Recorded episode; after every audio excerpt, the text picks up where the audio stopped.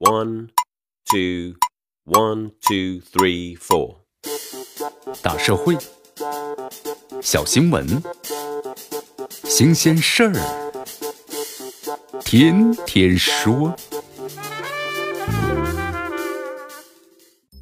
朋友们，你们好，这里是天天说事儿，我是江南。最近啊，一张呢是一套房的总价只要一万多，这个截图啊在网络热传。这截图显示呢，在黑龙江的鹤岗市，房价呀。跌到了一套四十六平米的住房，只需要一万六千元，折合下来呀，一平方米就是三百四十八元。这是真的吗？是真的。经过媒体调研发现呢，这截图中所出现的情况基本属实。根据某二手房的网站显示，这鹤岗市的一个东山沿河北的小区，一套位于七楼的四十六平方米的毛坯房，这一室一厅啊，总价只有一点五万，折合下来就是一平方米的三百二十六元。更低于网络上所流传的一平方米还三百四十八元的价格。与此同时啊，值得注意的是，这些所谓的万元房不是咱们通常意义上的商品房。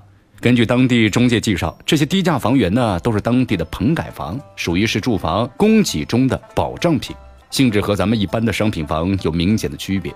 这建筑标准呢，无法和一般的商品房相提并论，取得产权证明的流程那是更为繁琐呀。根据相关数据显示。在新房的方面，这鹤岗在售的五个楼盘，那么最低的售价呢，都是每平米三千两百元，最高的是每平米四千三百元。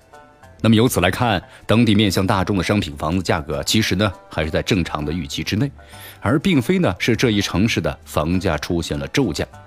其实啊，从最初的单位分配制到后来的不断的被放开，并且成为国民消费中啊最大的一个消费品类，人们对于住房的需求呢，也从最初的毛坯简装。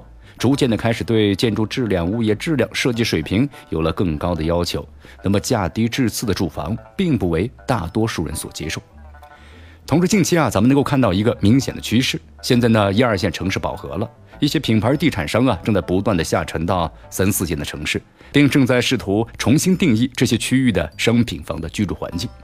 因此，在住房消费升级的大背景之下，无论是北漂、沪漂还是小镇的青年，那么对于居住质量的要求正在变得更为一致。由此的话呀，咱们再聚焦到鹤岗的个案中来看，这座呢是以资源为主的城市，其实啊是比较典型的所谓收缩型的城市。根据黑龙江省统计年鉴，这鹤岗市啊。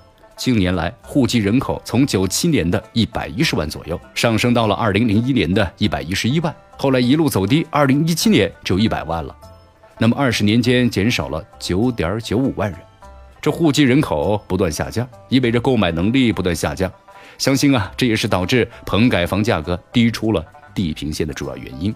那么对于剩下的具有购买能力的年轻人来说，那些建筑质量更好、设计更现代。产权质量呢更加明晰的房产自然是首选。在收缩性城市叠加的楼市有消费升级的情况之下，出现这样的万元房，其实也是在意料之中。